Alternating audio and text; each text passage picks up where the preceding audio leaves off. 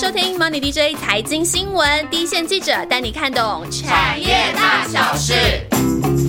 Hello，大家好，今天呢就是我们新年的特别节目，先祝大家新年快乐。那今天是我们四个主持人一起上，就是一起上场嘛？要怎么说？对，好，所以就是要先让大家呢感受一下我们四个主持人的活力。来，燕翔，先给大家。一点新年的祝福，嗨，新年快乐！我们已经讲好，就是要让心杰尴尬。快点，要来个厉害的吉祥话。刚刚我们其他三个人非常抗拒要讲吉祥话这件事情，太老土了，太老土。快点，宇宙你不是想了一个龙什么东西的吗？好，祝各位听众呃龙年天天龙五吉。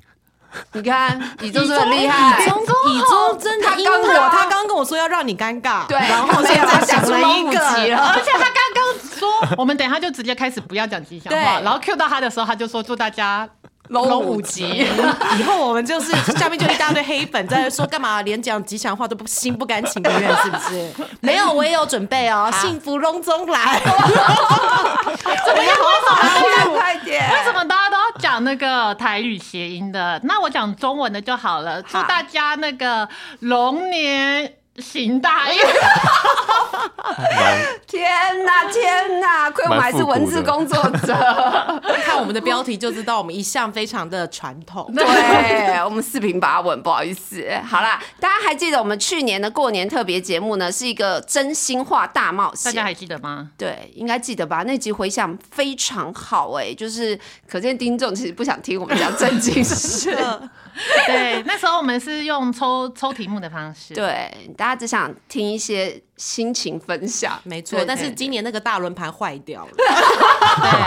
对，我们今年要来点新的，然后就是我们 MDJ 团队大家一起来评选出二零二三年呢某些方面表现最亮眼的公司。那我们今年有分了三个大项目，第一个就是说它整体营运体质有非常大的转变，转变最多的公司。那第二个就是不知道大家有没有发现哦，去年真的超级多二代接班，我自己的纺织线上就是无数，随便数可能就有五间以上吧。那接班之后，公司整个体制也有一种哎，好像很不一样，脱胎换骨的感觉。那第三个呢，就是明星光环的企业家点点名，二三。二零二三年出现了非常多的明星企业家，那我们就会顺便分享一下他们的小故事。那首先呢，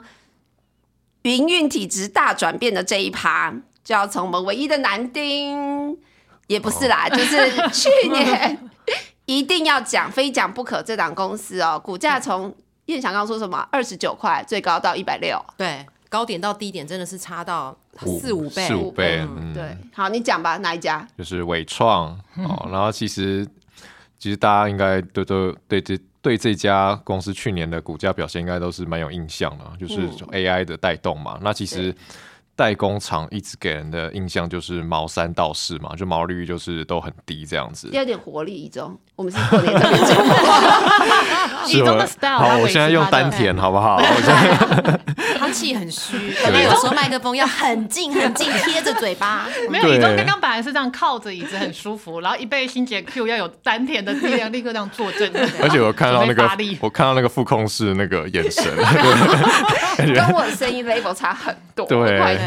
好啊，就是就是代工厂啊，它其实赚的就是呃经济规模提升之后的管理财嘛。那其实这几年呃代工厂也一直想要摆脱这种低毛利率的情况啊，但是他们也不可能把既有的一些大量成熟的产产品放放掉嘛。譬如像是 NB 啊手机这边，它也不可能去放掉，所以都是在慢慢的在养其他的产品线。那现在来看呢，伟创呢从去年开始到今年，其实是。呃，AI 伺服器大爆发主要的受惠公司之一嘛，因为它在回答的 GPU 的基板的代工，其实占据主要的份额。但是其实伟创其实在 AI 啊还没有因为那个 ChatGPT 爆红之前，大约在六年前呢，其实就开始投入那个 GPU 伺服器的研发。所以其实从去年开始，AI 浪潮来了之后呢，机会就是就是准备好给他这样。那另外就是伟创这几年也其实很积极的降低毛利率比较不好的产品线，像是本来啊、它其实是 iPhone 的代工厂之一，那其实比较是第三家的供应链位置啊，那可能前面就是红海啊、和硕，然后啊最近进来的是立讯嘛，嗯，你那但是说就是到第三家那个份额就是，对。应该就已经没单了吧？不是因为就是他还要跑这条线，然后利润还很低，是副控说的，他说是不是没单？所以就是其实就是你要吃到苹果，就是苹果还你要吃到一颗甜苹果的话，这个订单还是要比较，而且比较可以有获利表现的话，至少你是要前两大。量才会比较大。对，对，因为你是工厂，就是要加动率，就是看加动率嘛。所以如果你是做到第三家供应链的话，基本上那个获利的难度是比较大的。所以这非常的婉转。对，他想要继续跑这条线，对对对，没错，因为也马上要参加那种尾牙了，对，所以这几年也是刚好就是趁啊苹、果要把中国的供应链拉起来嘛，因为现在就是 G two 的世界嘛，所以立讯也是在这个背景下在中国那边崛起嘛，那。伟创也其实就趁这个机会不留恋，然后把这个就是趁这个机会开始退场，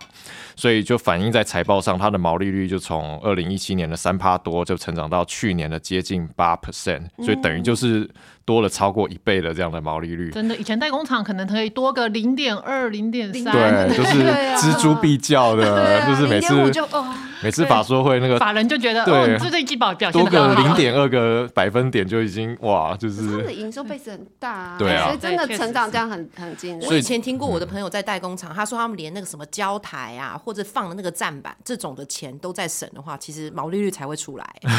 以前就是这样子啊，他说定的就是跟人家砍那种大宗物资的，譬如说，反正是包装的什么包材啊，可以砍一点是一点这样，不然他们的毛利根没有啊。对，所以其实他们真的就是管理财，就是你这边东省一点，西省一点，然后然后那个那你的那个 bargaining power 再好一点，反正就是各种省啊，就是省出这些毛利率。但是现在他们毛利率有从这样三趴多到八趴多的话，就接近翻倍，其实就有一点。隐含的就是说，他们有在值上面的一些改变，就不不只是东省西省，而是、而且是反映在它的产品线的转换。所以说，等于说，呃，等于说他们的开始接触到比较甜的产品线啊。那其实这几年毛利率进步比较多的代工厂当中，就大概除了广达之外，就是伟创就是比较突出。嗯嗯对啊嗯，这个讲到这个，我有时候都很好奇。譬如说，他讲说他 GPU 他的那个 GPU 的伺服器六年前就开始布局，他是后来回顾跟你们讲，六年前就开始布局，还是六年前你们真的听他讲过？六年前他就有稍微在讲到 AI 布局 AI 这一块，那然时候你们说后只是说你们就你们是对忽略想说那时候就那时候根本就屏，那时候直接屏蔽掉，都是 都是问他 iPhone 啊，就是对，常常我们对，对，能就不到一趴，或者是对怎，么因为他讲完之后，他自己会加一个还很小啦，不到个位数对对对什么之对对。类的，对。对像我听到那个占比，我们就就就不知道要要怎么再问下去。对。对对，不给也不敢报告的时候说一个，他现在这个 AI 什么市场很大，然后现在占零点零三，对，因为那时候占比是真的算在其他类，对，就是占比低到就是也法人也没有什么在也没什么在看啊，然后因为这个市场气候都还不存在嘛，所以也不会有人特别再去多问几句。那其实从去年 AI 开始爆红之后啊，就是因为伟创刚刚提到也接到 NVIDIA 的订单嘛，所以像是股东会啊，他们也比较愿意出来跟媒体多聊几句，就是那个董事长林宪明啊，那他也是有其实有感受到。O 呃 ODN 代工呢，这个产业其实有开始发生质的转变嘛，然后现在。呃，就是代工厂都不会只是只是做 NB 手机这些产品线的，也会跨入更多附加价值比较高的产品，像是 AI 伺服器就是其中一个，所以他会也会在开始在公开场合说 ODN 族群的本意比其实呃有一点被低估了这样的想法，对啊，所以啊、所以他态度就是开始变得比较 open 这样。这故事感受到产业起飞的一个那个转折点。对，转折点他内心的热情没有，也起来了。只是想说，这故事告诉我们，如果大老板现在在想什么，或者是想布局什么，一定要要很早就先跟媒体讲，不要别人爆红了之后才说，我明明五六年前我们就在布局，那时候讲就但是有时候也不一定啊。譬如说那时候什么那个 VR 的时候，就后来这个 消失了以后，大家就会觉得说 元宇宙。元宇宙，元宇宙，现在都不敢谈对要要是真的真的有那个，他也是他自己隐约没有啊，要感觉有可到能可氛能在两三年之后，元宇宙说不定又起来，然后就说我们说真的很难说。三三四年前就开始讲元宇宙了，没你们那时候没有人信，一直揶揄我们。对，我觉得就是可能刚开始的时候，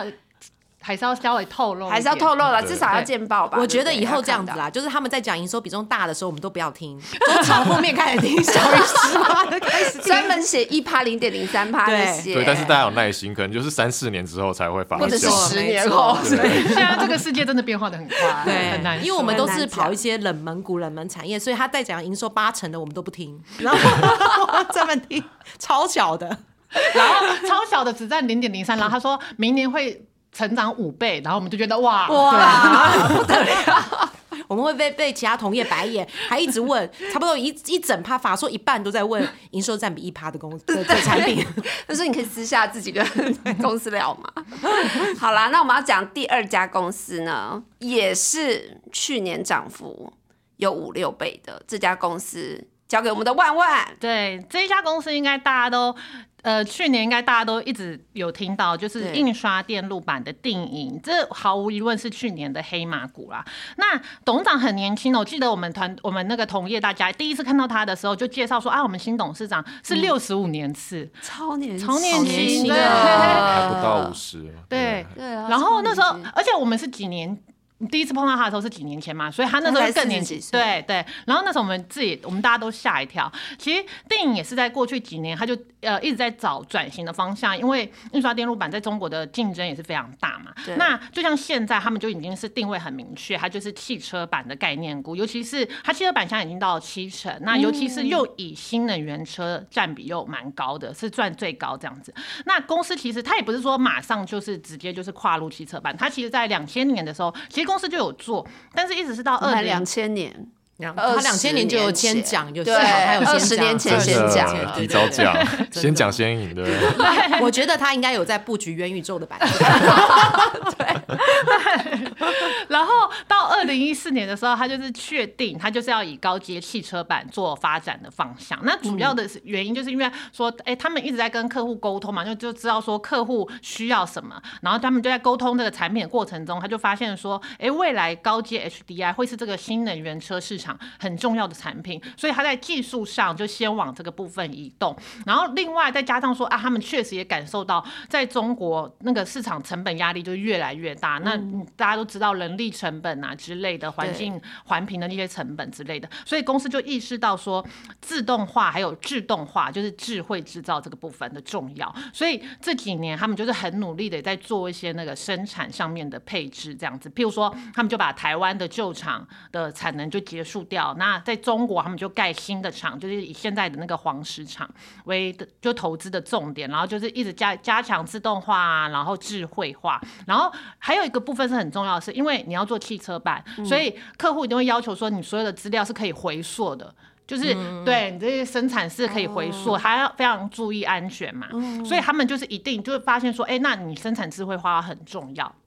然后另外一个部分就是也是要有成本竞争力嘛，所以呃自动化啊，减少呃人力啊，然后增加良率啊，然后降低成本，所以这个也蛮重要。所以它就当这些智慧制造啊、自动化这些量能都备齐之后，再加上电动车市场也真的因为各国补助啊，这整个趋势成熟，所以就刚好有它表现的空间。那明年他们的成长就是啊，今年啊，今年的成长，2024对对对，二零二四，然后成长的呃展望也是很不错，这样子。哎，我比较好奇，欸，六十五年次，然后就接董事长，对，他是，然后又不是二代，对他其实不是二代，但是他对，其实他是是什么样的能能力跟背景可以这样？对，其实他本来一直就在定影，他本来一直就在定影。然后我们那时候刚看到他的时候，因为想说这么年轻就接董事长，大家是不是第一直觉就是二代二代啊，儿子啊，对对对，肯定就是背后就是一定就是是有一爸爸富爸爸对对。但是后来就是在打听一下，就发现说，哎，原来是。他们电影的前董事长跟前总经理，然后他们要退出、要退休的时候，但是就是希望说，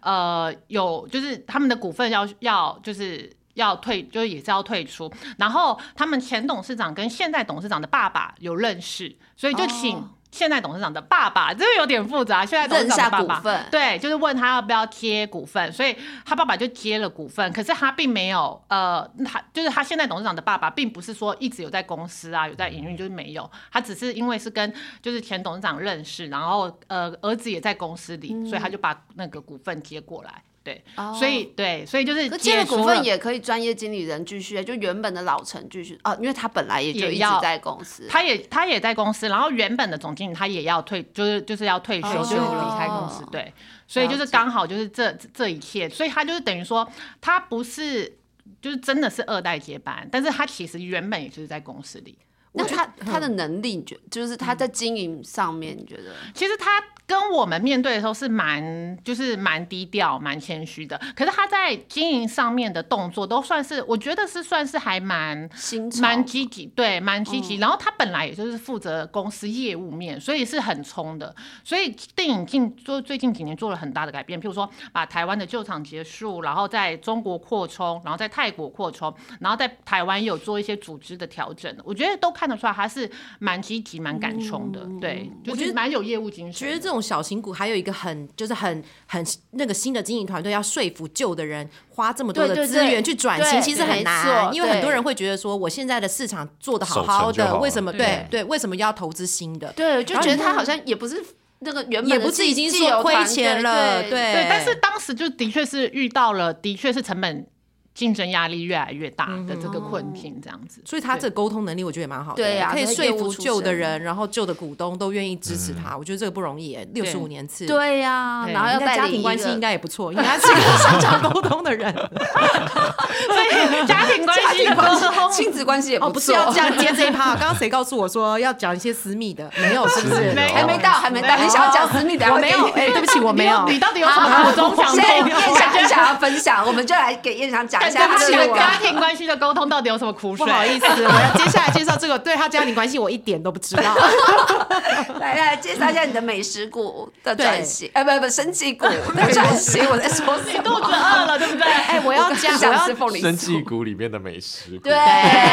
股票代号是一七九五，大家会想说，哎，这个转型有明确吗？还要解释它是哪一家公司？不是美食 KY，不是八十五度 C，我还要解释这家。真的，我觉得他老实说，他二零一四年他那时候引进那个全球前十大的艾薇群的团队的时候，你们听起来全球前十大，你们觉得大家一定会觉得这家公司有希望，对不对？对但当时其实没有，大家对这个团队其实是褒贬不一。你们去查以前的新闻，那时候十甚年前的新闻，甚至的？对你写的是没有一样。查十年前萧燕祥的新闻。对，要萧燕祥是比较正面的，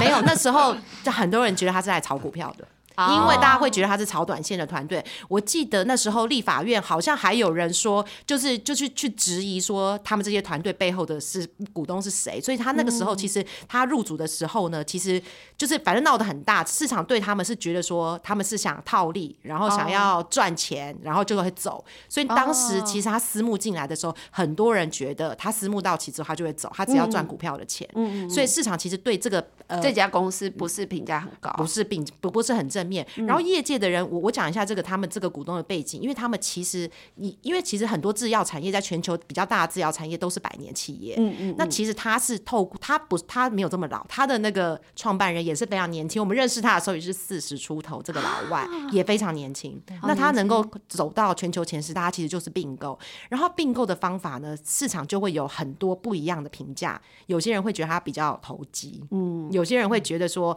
他用的一些方法或什么的话，就是。他们会觉得跟传统的制药业的成长模式是不一样，所以有些人会不接受，会觉得这个是一种破坏者，就是创原来规则下的破坏者。所以他进来美食的时候，其实大家的评价没有这么完全都很正面。那我觉得。美食一刚开始，它其实进来，它就是要做困难学民药。困难学民药的简单来说，就是就算专利已经到期，也不是每个人都能做，不管是说、难度蛮高的，对不对？不管说它是制成很难做，或者是说专利没到期就进去，反正就是它是走一个竞争市场比较少的学民药的市场这样。然后它其实美食的这个团队，它从戒毒就美国的戒毒饮药，跟后来美国为主，全球都在销售的那个抗血癌药，这几个药物，它其实都证实了它在困难血迷药是可以成有功技术的嗯那也让也让它过去几年的成长幅度很大。它去年已经是台湾最大的血迷药厂，营收规模已经是全球最已经是全台湾最大的。那蛮好的，为什么还要转型？但是其实血迷药，你们自己应该有都有感觉吧？现在所有的全球的健保啊、医保，其实压力都很大，那它其实变相就去砍药价。然后砍药价，美国政府其实当时会鼓励选民要进场，就是不希望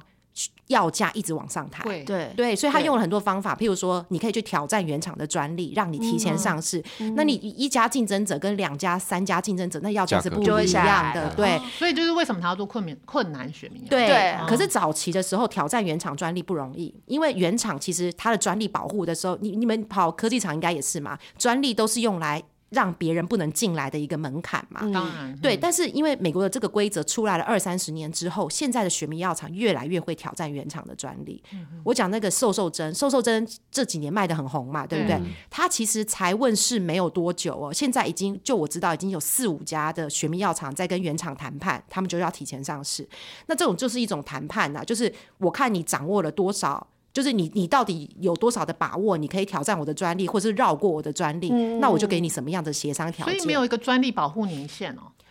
有一个保护年限，但是我挑战很多方法可以绕过这个这个专利保护，对我 主张你的专利，我是绕过你的专利的，或我主张你的专利是无效无效的。对，那我觉得现在学民药厂非常非常会打这种专利战，所以提前上市的，他们是那种现在的现在的药厂是这样哦。譬如说，我知道你在研发一个药，那个药三期可能会通过，你都还没上市哦，我已经在研究你那个成分，我专利能不能突破你？哦，对。所以意思是说，美食虽然是走困难选民药，越开始走困难选民药，可是它后来是所有的选民药他都做，所以他才会遇到这个挑战。应该是说他还是做困难学民药，但别的一般的学民药厂也进来困难学民药了。哦就这个困难学民药，它虽然挂一个困难，但竞争者已经不是两三家，可能就五家，开始那那越来越不困难，哦就是进入第三家供应商的 王期。你说的是刚刚的代工 厂伟创吗？就有 这条线。有第三家以后，你知道那个价格怎么怎么可能跟哦两家独家供应的时就候一样？好像没有什么先行者的优势。没错，对，然后他还在研发药的时候，别人就来挑战专利，所以他就越来越、这个产业有一些有一些转变。对，你看那个 Teva 的股价，Teva 的股利期越来越短了。对嗯对，你看 Teva 的股价，它从二零一四一五年的时候，它股价可能还七八十块美金，它去年最低的时候已经不到十块美金啊。这么夸张？所以你看，学民药厂是真的，就是它是全球最大厂哎、这个所以这个学民药的竞争是越来越激烈那美食当然也知道这个趋势嘛，所以他去年其实就重新定位了他们公司的的，就重新定位。那他定位，他就他就是。定位他自己是复合药厂，复合药厂的意思就是说，因为他透过他的困难学名药，他其实绑了很多美国的通路，然后他也透过国内的一些并购，或者是说把一些原厂在台湾，因为原台湾对很多原厂来说就是大不大小不小的市场，他们有很多人不想再经营了，但他其实有留下蛮多不不错的药，譬如说西力士。西力士你们一定要假装不知道，因为它是用于性功能障碍的 明星药，我是真的不知道。对对，但是它是它是一个大药，但是台湾的市场原厂就退出了，这个药其实就是被美食买下来。那美食买下来之后呢，它就透过这种方法去进入以前没有进入的科别。它譬如说，可能你看这个叫做这个叫做荷尔蒙科嘛，反正就是内分泌科，或者是进入一些骨科的市场，它都是透过并购。那它因为这样的关系，它拿到了不错的美国的通路啊，亚洲的通路，它都是用这种方法。那他后来有一个，我觉得他有一个经营思维的改变，就是他们的团队越来越觉得，其实药不是要靠自己研发的才要上市，他是把通路做大之后，他可以把。其他好的产品放在他们的通路上面卖。他后来就是他定位自己是复合药厂，但不是所有的新药他都要自己做。他去年就授权引进了一个，就是也是新创公司的一个药，就是应该不能算授权引进，应该是说透过合作的方式，他就去参与这个这家公司未来可能会开启的三期临床。那他就拿他的独家经全球的独家经销权这样。那他当然是觉得这个药。是是因为已经做到二期，代表他不用去承担他从一期开始的风险嘛。啊，第二个是因为这个团队他们看过，然后这个药他们觉得不错，那他们只是如果你成功，我就你二期成功，我就一部分给你一部分 sponsor 三期的钱。那如果你没有继续往下做，那我就不需要我我不需要养这个钱嘛，我的就是我是看得到我最大的呃最大付出的金额是多少，但是我又拿到，如果你上市之后，我拿到你全球的经销权。它比较像在做下游或者是在做统评估的对，我就想请对叶想要跟大家解释一下，因为大家会以为通路是看信医药局，应该不是吧？不是不是不对对，是美食的通路应该是类似我们以前说什么盘商什么那种，对不对？有一点是类似这种，就是药业它其实是有些不管像美国更复杂，因为美国有那个保险机制啊，或者是说它有很多的什么 Medicare，这个不要讲，反正是它就有很多的不一样的通路是一般的药厂是进不去的。那他他因为他之前的困难学名药，他绑到了很多特殊的通路，那通路就直接对药，呃对医院，对对医院，对，大部分都是对医院或者对医生。那他们下面就是会有很多绑了很多的这种通路，等于说你上了之后，别人就有机会先看你的药。嗯，因为我我想大家都应该知道，药就是医药产业是一个白色巨塔。如果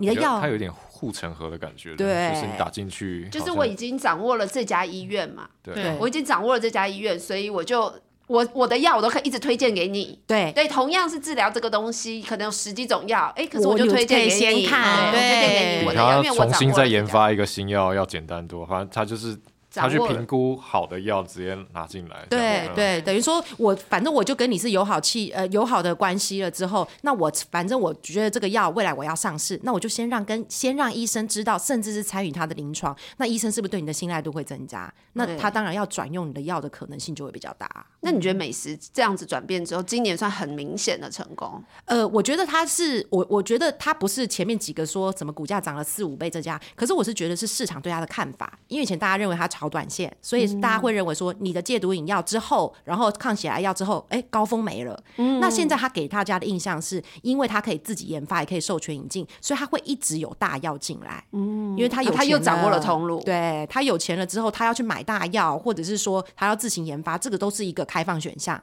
对对，那就未来大家以前我看大部分人都是说他二零二五年之前营收会一路创高，可是他现在已经给了啊，就是他现在这个忧郁症的，就难治型忧郁症的药，如果上市是接到二零二五年之后的。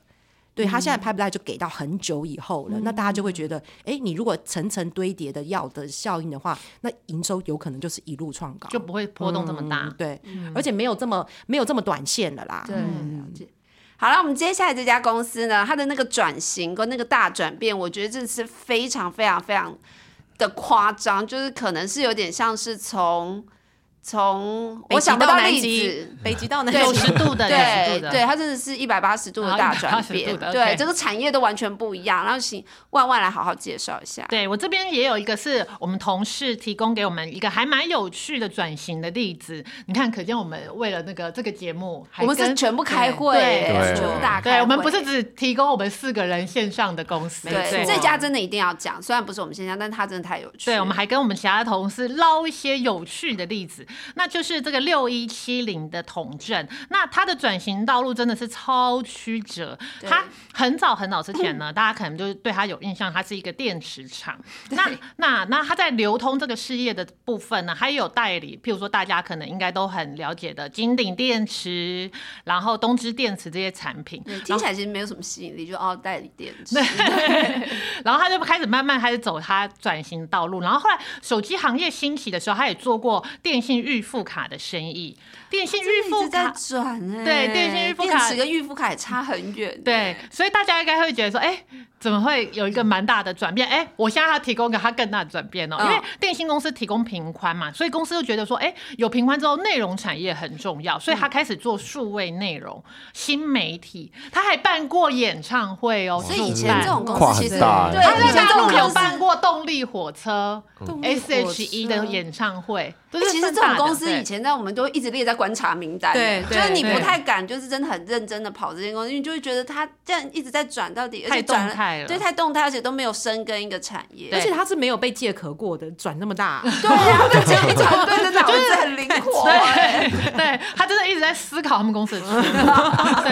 然后也是因为他就是一直在做这个预付卡的生意嘛，结果他现在就是转到了现在这一条道路，哇，感觉真的对 对，感觉真的是因为。预付卡，那可能我们刚开始有手机的时候还会买预付卡，那对后来我们自己都绑门号了，对不对？对那预付卡是谁在用？外劳，对，就是工移工，对外劳外佣在用这样子。所以当他们开始在用，然后也很多人在呃，我说移工在买这个预付卡的时候，他们就知道说，哎，移工的需求在哪里。然后前几年开始，他们就真的来做这个移工跨境金流的汇款服务。然后就譬如说，像我自己家，我自己家请过两个外劳，那你知道吗？他们在台湾赚了钱，一定就是需要汇回家乡。对对对，那可能很多外劳，那很多外劳都在譬如说很偏远的地方，在顾阿公阿妈，他们也不可能说哦，呃，时时固定时间对，时不时要跑出去银行，搞不好他们的。可能那种你知道，在田中间的家在顾阿公阿妈，然后也不可能就这样、对跑出去。这样子，对，所以以前可能大家对外劳就是汇钱的那个店汇钱的那个印象，就是好像都要他们透过他们的雇主，对不对？帮他们汇回去是吗？这是一个另外一个，就是说他们会去一些，譬如说很多印尼外店对对哦聚集的地方，然后他们有一些外表看起来是很像杂货店或者餐厅，但是他们就是那些都是他们的乡亲嘛，他们也比较熟啊，然后就会然后帮他们汇回去。对，可是。这个毕竟来说是一个地下金融，然后也是比较没有主管机关的一个比较没有保障，嗯。对。对，所以像他们后来呢，就统政，他们就知道说，哎，这个部分他们可能就是他们就要开始来开发一个移工专用的 APP，就像我们现在汇钱可能都蛮就是手机上面汇都蛮容易的这样子，所以他们就开放一个，哎，譬如说在界面啊，或是语言呐、都是他们很方便，然后对，然后嗯也迅速也安全，然后一直到转型，然后他们就是抽这个每一次转的手续费之类的，对。可是其实对外劳而言，对义工而言，这真的是蛮方便的。对啊，对，然后所以目前他们的营收就有超过七成是来自这个移工金流汇兑收入，就已经是占比占很大了。嗯对，那譬如说他们还扣除一些呃金流收付款的一些成本的一些成本项之后，然后几乎就是这个手续费几乎就是蛮高的利润。对对，所以随着像现在台湾也是缺工。然后也是很需要，就是义工来照顾长辈什么之类的，所以这一块义工会员的人数一直增加，那他们那个金流的比重一直往上成长，所以毛利率还有在往上成长的空间，这样子。就等于是说，他这几年转型下来，算是转到了一个蛮利基的市场。啊对对，但是我觉得这个是利基也很必要的市场啊，因为我看我们家的那个印尼小帮手，他有时候汇回去的时候，不仅要找那个印尼店，而且他汇回去的时间有时候可能是今天汇，可能一个礼拜之后才接得到。嗯对啊，对啊其实压力很大。可是他们有的其实回去他们的家乡的家人其实很辛苦，就是等着这笔钱。对对对，对所以我觉得这也是蛮，真的是看到了整个社会趋势的转变了。因为现在连、我觉得台北市就是阿公阿妈大部分都是义工在推推那个他的人数真的非常多，非常多对啊。好啦，不好意思，我必须要说怎么在一个这么 对 我们我们是过年特别节目，对，这个这个也挺温暖的，对啊。对，很温暖的一个对龙年行大运的一个哦好，这一个 这一个企业。好，不好意思，我们整个就是上集居然只讲了我们三大主题的其中一个，但没关系，因为我们可这一集见我们话有多多。对呀、我们真的是我们四个人凑在一起有点唠叨。好，我们这一集是三十号会播出哦，那下一集就是会在封关的。封关后的一天，二月六号上，那我们会继续帮大家聊聊另外两个主题哦，就是二代接班，还有明星企业家的小故事。那如果大家有什么想法，也欢迎留言给我们，我们下集也会一并回复留言哦。那我们就下周继续聊了，拜拜。拜拜。拜拜